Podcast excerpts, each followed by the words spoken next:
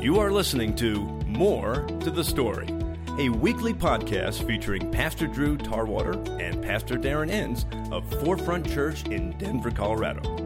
Each week, More to the Story podcast will follow the Forefront Church Sunday sermon as Pastor Drew and Pastor Darren guide you through the Bible from Genesis through Revelation.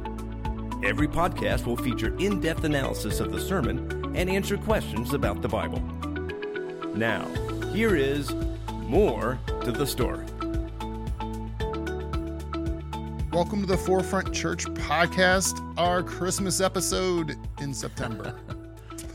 so, Hey, but- we are doing Operation Christmas Child live. Yeah, in, at, and- real time. So Once the weather starts to get a little cool in the mornings, I mean, I feel like it's completely appropriate for Bing Crosby to cross the airwaves. yeah, no, we have one, we have one 40 degree day, and all of a sudden Drew's playing Christmas music.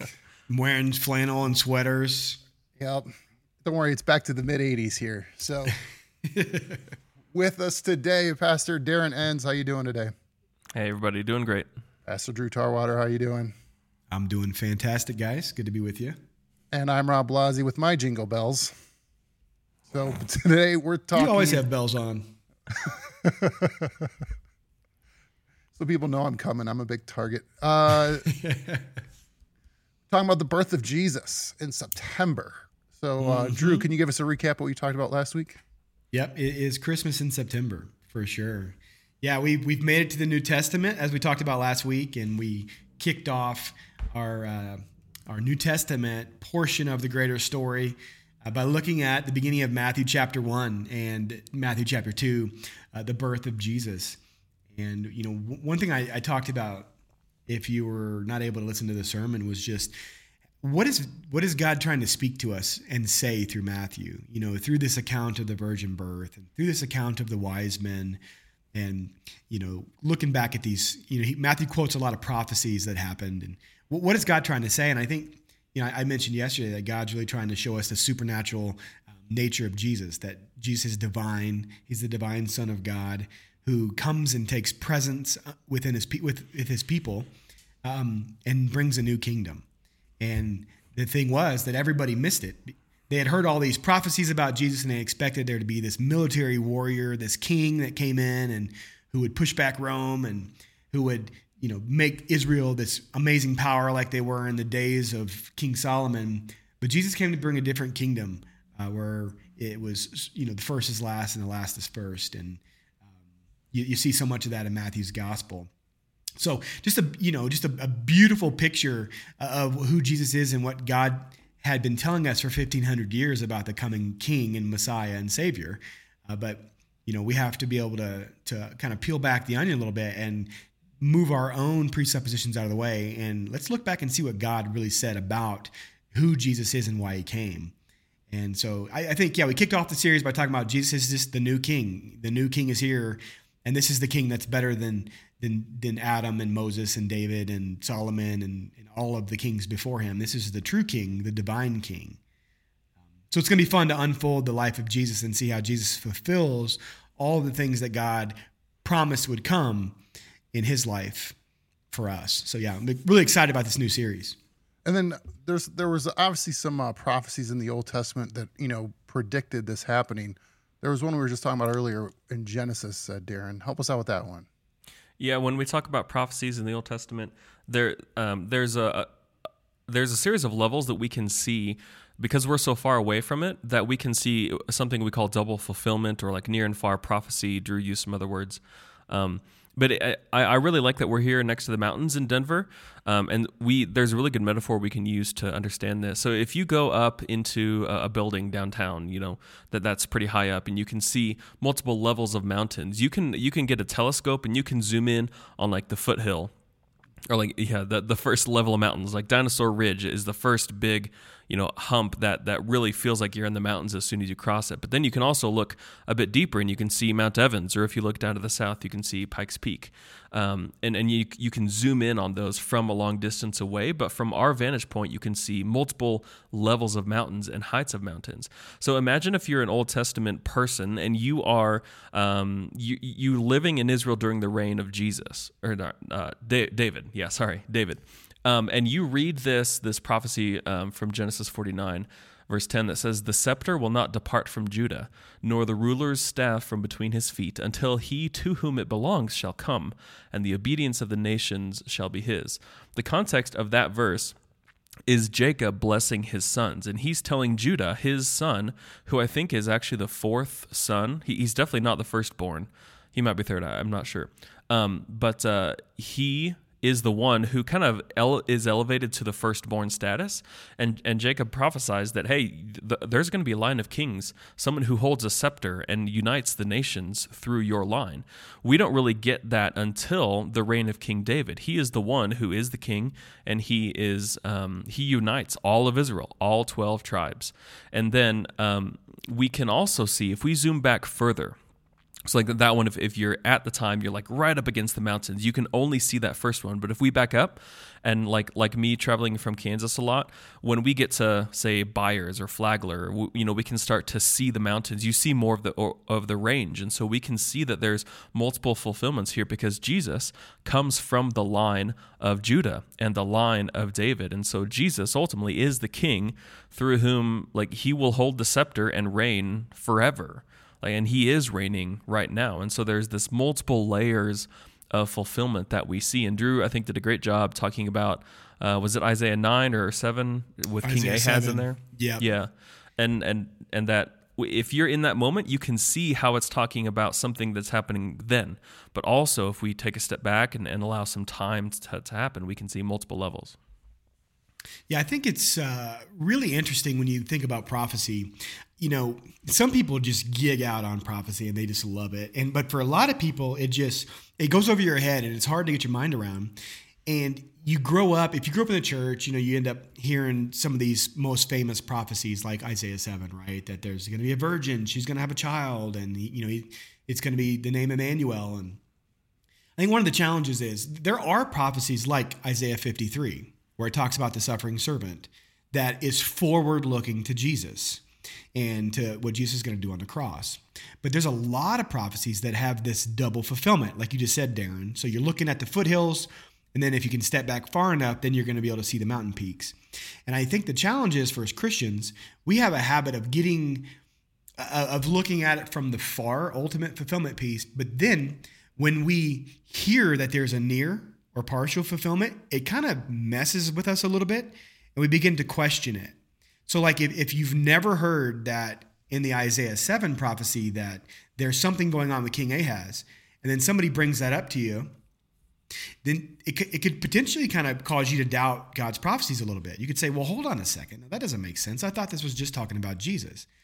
And so I think it's important for us to be able to understand how prophecies work. So you're right. If I'm living there in the moment in 700 BC, whatever it was, 744 BC or whatever Isaiah wrote this, you know, Isaiah has no idea. He's talking about Jesus.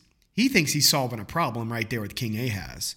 And so I think we just need to be able to learn our to learn to read our Bibles correctly. Read, you know, as Hank Hanegraaff used to say, read our Bibles for all they're worth, right? And and and read them literarily and understand that God used these prophets ultimately or often to talk about a, a, near and a far or a partial and an ultimate promise. And we see all things, you know, like the Bible says, you know, in Jesus we find the yes and amen to everything. Well, we find the yes and amen to these prophecies as well when they're fulfilled ultimately. And I know when I start thinking of prophecy, I start going all the way to the book of Daniel and Revelation. So we'll we'll save that for another day. but that's where it's like all the stuff that still is yet to be yet to be accomplished. But a, a lot of that, and especially in Revelation, is is local. Like you, you can't take that out of first century context too. Yes, which is the the crazy part of even where I think, especially in this series, where you guys have done a great job of putting the culture and context into the verses and what's going on with these guys and what. So, because I, you know, when you try to read it in, you know, in 2022 America and understand what's going on without the culture and context, there's some mm-hmm. clear differences. And just ask Kirk Cameron, right? How he, he stopped returning my calls. So, um, so we, spoke. we just spoke about prophecy, but what about the genealogies of Jesus? Like, and the importance of those two. Like they're they're talked about in Matthew and Luke. What are the importance of the genealogies and why they matter? So I'll jump in. Um, there's genealogies in both Matthew and Luke. Uh, Matthew starts it off with his gospel, and then Luke uh, waits a, a, chapter or two, I think, to the end of chapter two. Um, and there are differences in this genealogy. It's kind of interesting. Matthew, if you realize that Matthew is writing to a predominantly Jewish audience, there are some specific people, uh, an order of things of these people that um, that Matthew includes. And so the first person you read about you know you Jesus, the son of David, son of Abraham. He kind of sets that out. There's there's there's groupings here um, where Jesus or Matthew goes back to Abraham, but Luke goes back to God, like and Adam as the son of God, and showing how Jesus is the son of God. So there's a difference right there, just in how far back they go. One of the most interesting thing about uh, the Matthew genealogy is the number of people that he includes. Um, this is getting a little bit deep and a little bit. Um, I'm always skeptic of these things, but but it's true in this case. Uh, if you assign numbers to the name of David, you have D, V, D. You're going to get the numbers four, six, and four. If you add those up, you get 14. If you go through the genealogy of Jesus, you get three sets of 14 people, and every group of 14 has has a unique ending. And so the the last one, of course, is, is Abraham, but then you also get the center person uh, of this whole genealogy is King David, and then it keeps going all the way back, well, uh, up up to to Mary. Um, and so that's a really cool thing about Matthew. Whereas in Luke, um, Luke is more about about writing to Gentiles, and so he is is trying to trace the genealogy of Jesus all the way back to the Creator God, how how Jesus is is the Creator of the world. And Luke is more about just overall salvation history that includes the Gentiles, whereas Matthew is more about like Jewish kingship. And that's why he includes the kings, and especially David is the center. He's, he's the hinge point in which his whole genealogy rolls off of. And so it's just interesting the different audiences that these two are being written to cause them to write different genealogies. There are actually people missing in these genealogies. And so um, it's it it, it could be a little bit weird if, if you don't realize that, or even if once you do realize that. But instead of saying like uh, Abihud, the father of Eliakim, or whatever, uh, it's, it's more more more accurate to say the ancestor of. So it's not like a direct descendant because there are people missing. It's more accurate from the Greek there to say just descendant. So Drew, would yeah. you say people got cut like it's like you got cut from the basketball team? There's people in, there's people in the genealogy like, oh, and we cut Drew out because well, he probably did something. He wasn't worth putting. He just in. wasn't yeah, he just wasn't as important enough, you know. well, it, they they don't say uh your they don't say Bathsheba. They say the wife of Uriah, and that that's like trying to to prevent a little bit of that that story from coming into play, right? You don't oh, you don't really want to include the sin of David in there, right? Oh, but I, you know what I do love about this, you know, if you look at Matthew's genealogy, as Darren mentioned, he's writing to a primarily Jewish audience, and so he, he's he's tracing it through so much of the stories and the history that the Jewish faith would have held on to. So, you know, you start to see here, you know, you see, see look at all the names of the of, of the ladies that you use. You know, like in verse three, it says in Judah, the father of Perez, and Zerah, Zerah by Tamar. You know, and so you get Tamar in there. And you get down a little further, and you get, you know, you get you get Salmon or Salmon, however you want to say it. You know, I think it was Salmon actually, the father of Boaz by Rahab, right? So there's Rahab, you know, and again, it's like, hold on, he's bringing a pro, you know, a, you know, a prostitute into this or a woman of the night into this. You know, it's like wow. Um, and then you get Ruth in here, and and it's just it's really cool. And then you see obviously he brings in you know Jacob, the father of Joseph, the husband of Mary of whom Jesus was born, who was called the Christ. I, I just love that. And you'll notice too, in the first two chapters of Matthew, and Matthew does this really throughout the whole book, but he, he does so he quotes so many Old Testament references and prophecies of Isaiah and Micah and all these guys. So he's speaking to a primarily Jewish audience, whereas Luke doesn't do as much name dropping. you know, Luke doesn't quote as off as much of the Old Testament prophets as Matthew does. And in Luke, you know, he, he I love how Luke does this. So in Luke chapter 3, verse 23, it's genealogy of Jesus. Genealogy of Jesus says this Jesus, when he began his ministry, was about 30 years of age, being the son, and then the ESV puts this in brackets, as was supposed of Joseph, right? So it's like he was the son of Joseph, but not really, right? He, he he's actually the son of the Holy Spirit.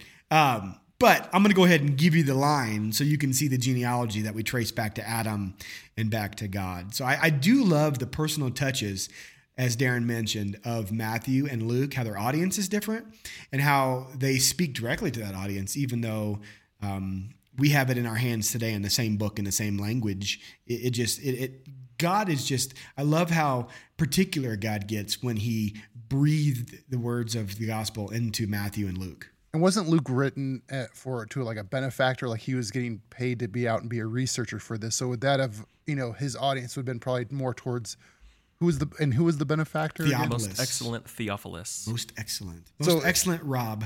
So like if I was writing something for Darren, I'm sure I'd be, you know, there'd be more Midwestern references and stuff about corn in there, just because you know Hey, it, hey, re- hey. it would Wheat, relate to wheat, Darren. Wheat. Wheat, sorry. Wave the wheat. So, but uh, so this is a question I've been wanting to ask for months now since we finally got in the New Testament. Is it finally okay just to read the New Testament? Ooh, I will say yes. Wait, fine to just read the Old Testament? Yeah, Is we're done New with the Testament? old. Is We're done with the Old Testament. We just got through that. Now we're just Oh. on to the new. Yeah, yeah. Turn yeah, At least for the have rest of the year. Turn the page. yeah, Drew and I have talked about this a little bit, and I think one reason we wanted to go through this whole greater story thing is because we do believe that the Old Testament's really important. And if if you like, here's the thing, I. I do believe that you can't get the gist of, of what Jesus has done for us in the New Testament, um, but there's a certain level of like in of of uh, what, what's the word enriching the story that when you don't get the Old Testament, it's just not as cool. So if you have the chance to read the Old Testament and get it, like y- you got to do it. We can't just leave it behind. Um, we, we can't unhitch the Old Testament from the New because without the Old Testament, Jesus actually doesn't make sense. Without Genesis, without understanding what our problem is, it doesn't make sense. Without understanding why Jesus comes as a Jew, the Old, the New Testament doesn't make sense because you pick up on all these conflicts. If you read through the, the New Testament epistles, the main conflict is how are Gentiles saved? like mm. without do they have to be jews? That that is a huge burning question that paul is trying to figure out. And if you read if, if you read the new testament epistles with that lens all of a sudden things start to jump out at you. And it's, it's really cool to see. So i, I do think that it's, it's it's really important I agree. I, I do think, you know, when we talk about Bible reading plans or Bible in a year, and, and of course, you know, we're big Bible Project guys here, right? So we love the Read Scripture app. Just the sheer number of, of books and verses in the Old Testament. If you if you do the Bible reading plan every year, you're going to spend two thirds of the year in the Old Testament, right?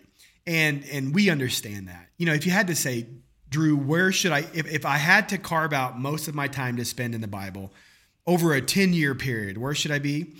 I'm going to tell you, live in the Gospels, right? I mean, spend time in the Gospels, get to know Jesus, spend time with Jesus, but don't forsake the New, the Old Testament. So I'm not, you know, you'll hear us talk about Bible reading plan every year, and that doesn't mean that every year you have to spend, you have to read the entire Old Testament. You know, Darren might might bat an eye at that a little bit. I think you can. I think you should spend time in Genesis. I think you should spend time every year and At least Psalms and some of the- Proverbs, right? Yeah, Psalms and Proverbs, some of the more important areas, right? Uh, but you know, that's what time in the gideon thinks apparently Yeah, right. every time you Yeah. get to a hotel room and gideon left his book No, he's a good. I like that Gideon guy. Though. He- he's he's he's a pretty good. He's a pretty good guy. But but I do think now you know that we're in Matthew. Man, let's camp as a church. Let's camp out in the Gospels. These next couple months, we're gonna really. We're not gonna spend a ton of time in the epistles. Really, we're not gonna even get to Acts until January. So you know, I'm giving people. You know, I think Darren. Hopefully, you agree with this. Let's give people the freedom. Just to man. You know, if you want to finish your Bible reading plan this year, I want to encourage you to do so. But man, camp out in the Gospels and let's really get to spend time and reflecting on Jesus. Yeah, but the cool thing is, and this is the caveat, now that we've been through the Old Testament, seen all these things, I hope that, that people who are, who are in our church and following along with us are really going to be enriched by having this Old Testament context and seeing how Jesus fulfills all the things. Absolutely. Uh, there, there's a book by Scot McKnight uh, called The King Jesus Gospel, and he, he goes through and he looks at every single sermon in Acts, and he, he looks at the content of all of it and tries and, and makes the point that pretty much every sermon has the history of Israel in there.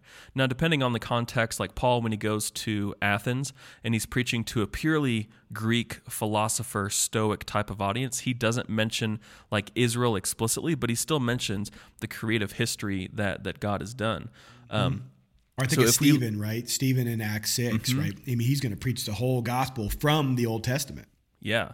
And even the, the very first one that Peter addresses after um, Pentecost and the Holy Spirit fell upon them, he says, In the last days, God says, I will pour out my spirit on, the, on all the people. That is an Old Testament reference. Your sons and daughters will prophesy, uh, Old Testament reference. Your young men will see visions. Your old men will dream dreams. Uh, blah, blah, blah, blah, blah. Um, that Jesus is is our Messiah, the history of Israel. You read all this stuff in there, um, and that that f- goes through the entire book of Acts. Every single sermon does. And so, if it's important to the people uh, in Acts who are preaching this message, I think it's important for us as well. And remembering that all of the early church leaders and early church attendees, all they would have had was the Old Testament, right? Right. Their scripture Paul- was the Hebrew scripture. Right, right. It wasn't until, you know, we think Matthew maybe 45 AD at the earliest. So, you know, the church was 12 years old, 13 years old before Matthew was ever written. Which is amazing from a biblical, from a historical, you know, literary standpoint. But if you look at that, you know, for that means for 12, 13 years, 20 years, 30 years, churches just, you know, they were looking back at the Old Testament the entire time when they got together on on the Lord's Day on Sunday. Mm-hmm. And they had all the apostles who were with Jesus to explain things to them as well. Right. As we move along with our Christmas in September episode here, we're going to enrich the story of Christmas with the real manger in. By the way, it's code when you hear, hey, we're going to enrich the story here. It's just really code for Darren's going to ruin it for us. What we've known our whole lives. I'm sorry, Darren. No, not really. But uh, so Sorry, not sorry. sorry, Thanks, not Rob. sorry. Yeah, but uh, so in the story of Christmas, we have the you know the real manger and the inn, and you ha- you sort of have the you know Jesus and born swaddling clothes in the inn, like we all have the manger scene mantelpiece, like Yeah, if you if you make a movie, the hotel is full, yes, right? And they have to go mm-hmm. out to the barn in the back. yes, Yeah. Yeah, So, so what a mean innkeeper! Like here yeah, comes this like who'd be pregnant like, lady. hey, in. pregnant lady, send her out. You go out. Yeah, Like she's in labor. sheep. And I can't, I can't imagine there's not a gentleman and a family going like, oh, here's a lady about to give Yeah. birth. We'll, we'll, Here- we'll here's share our room or do something like here- here's our room. Right. right. Yeah, I know you just traveled. You know, all the way from Nazareth to Bethlehem on a donkey, and you know it's it's the end of December, so there's snow on the ground, and yeah, I mean, because it's, you know, it's so cold and frigid in the Middle it's East. so cold, and yeah. Now it's it, it probably is uphill both ways. It is so funny. yeah, exactly. No shoes.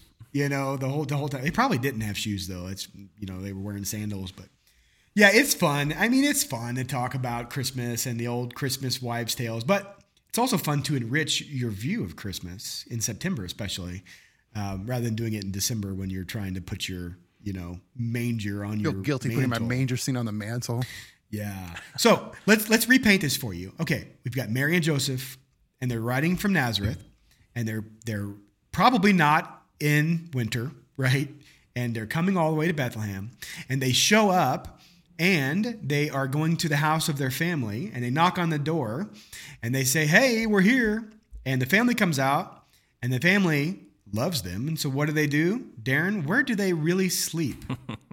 Yeah, so th- there's a, a resource out there um, by Kenneth Bailey. It's called Jesus Through Middle Eastern Eyes. And he spends a lot of time just helping us as Westerners understand what a, a first century house in Israel would have been like. Um, and most of these houses were, were pretty much the same. They had, uh, they had two levels. On the bottom level was kind of the great room where they spent most of their time.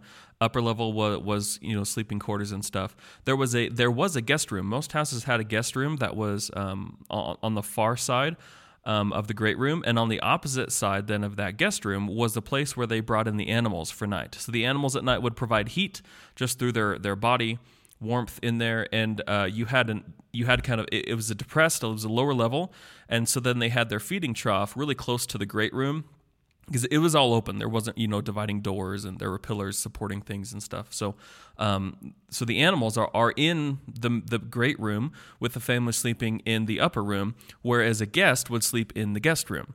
The thing was, though, that there was a census being taken of the entire Roman world. This was the first census that was taken while Quirinius was governor of Syria, right? We have this in, in Luke chapter 2.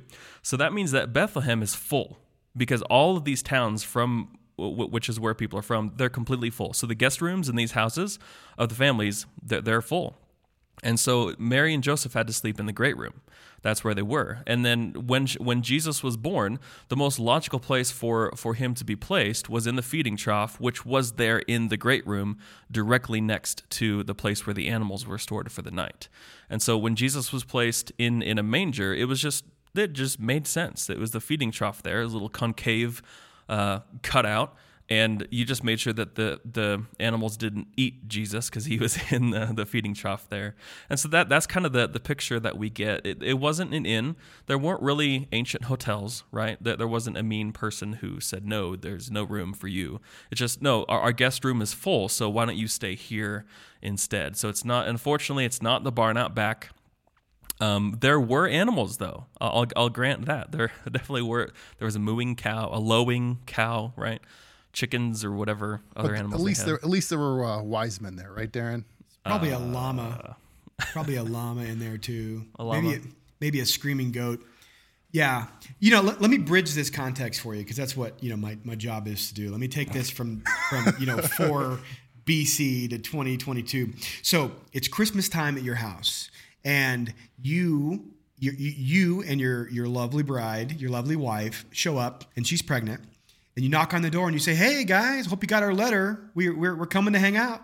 And you say, Come on in, everybody. Welcome. Merry Christmas. Hey, grandma and grandpa are in the guest room. But since you're pregnant, here's what we're going to do we're going to put you in the living room. And so you have more room to move around. But the dogs, all just so you know, the dogs sleep in the living room too. But that's okay.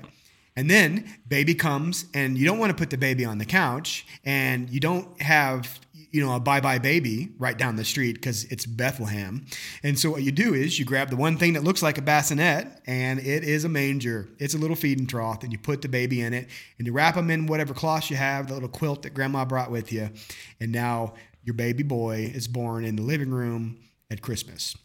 Now we can talk about Christmas in a second, but so yeah, I think it takes some of like the crude, you know, the cruelty out of it, the crudity, right? Like, oh, this evil mange, manger, this evil innkeeper, and these evil family members. It's like, no, Jesus was born in the living room next to the dogs, and he got laid in the thing that looked like a bassinet. And then the wise men showed up. And the wise men showed up. yeah, I, I, have a weird vendetta that my family makes fun of me whenever we set up uh, the the the manger scene. Uh, they always put the wi- the wise men across the house, uh, not next to it. so, and then this can be really quick. But in the story in, in Matthew, we we read that the wise men came and they did their whole thing with Herod, and Herod uh, was challenged by this this king that was supposedly born, and Herod puts out an edict to kill all the boys who are ages two and under. So that gives us an idea that Jesus could have been two years old at this time when when the wise men actually showed up to worship him.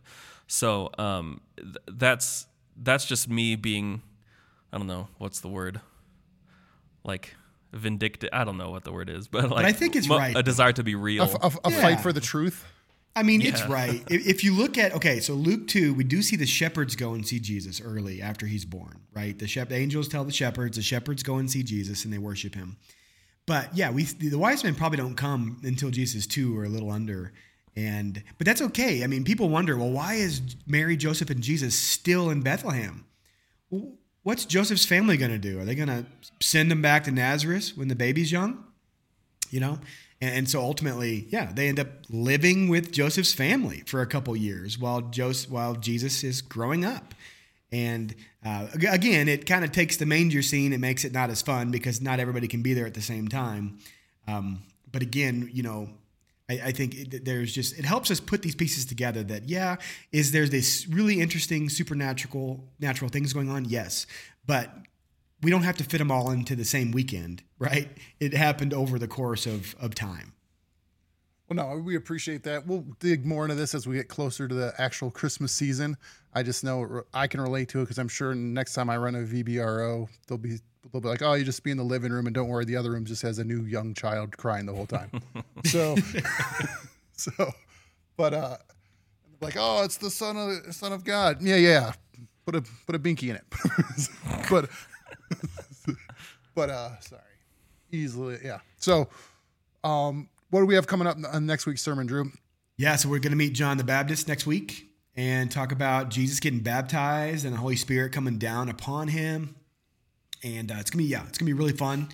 Um, so you know, Jesus goes from uh, zero to thirty three in one week. It just goes fast. All right, Pastor Darren Enns, thank you so much for being with us today. Any parting thoughts? Uh, not this time. Right. I've done enough. I'm sorry. Pastor Drew Tarwater, thank you so much. Any parting thoughts? Yeah, go read Mark chapter 1 ahead of this week. And so you know who we're talking about when we start talking about John the Baptist. Perfect. Thank you so much for listening. If you have questions, send them to us at life at forefrontchurch.tv or drop them in the communication, write them on the communication card and drop them in the box at the back of the worship center. If you're at Forefront Church. Thank you so much for listening. I'm Rob Blasi. You have been listening to More to the Story, a weekly podcast featuring Pastor Drew Tarwater and Pastor Darren Enns of Forefront Church in Denver, Colorado. Each week, More to the Story podcast will follow the Forefront Church Sunday sermon as Pastor Drew and Pastor Darren guide you through the Bible from Genesis through Revelation. Every podcast will feature in depth analysis of the sermon and answer questions about the Bible. Thank you for listening. We'll be back next week with another edition of More to the Story.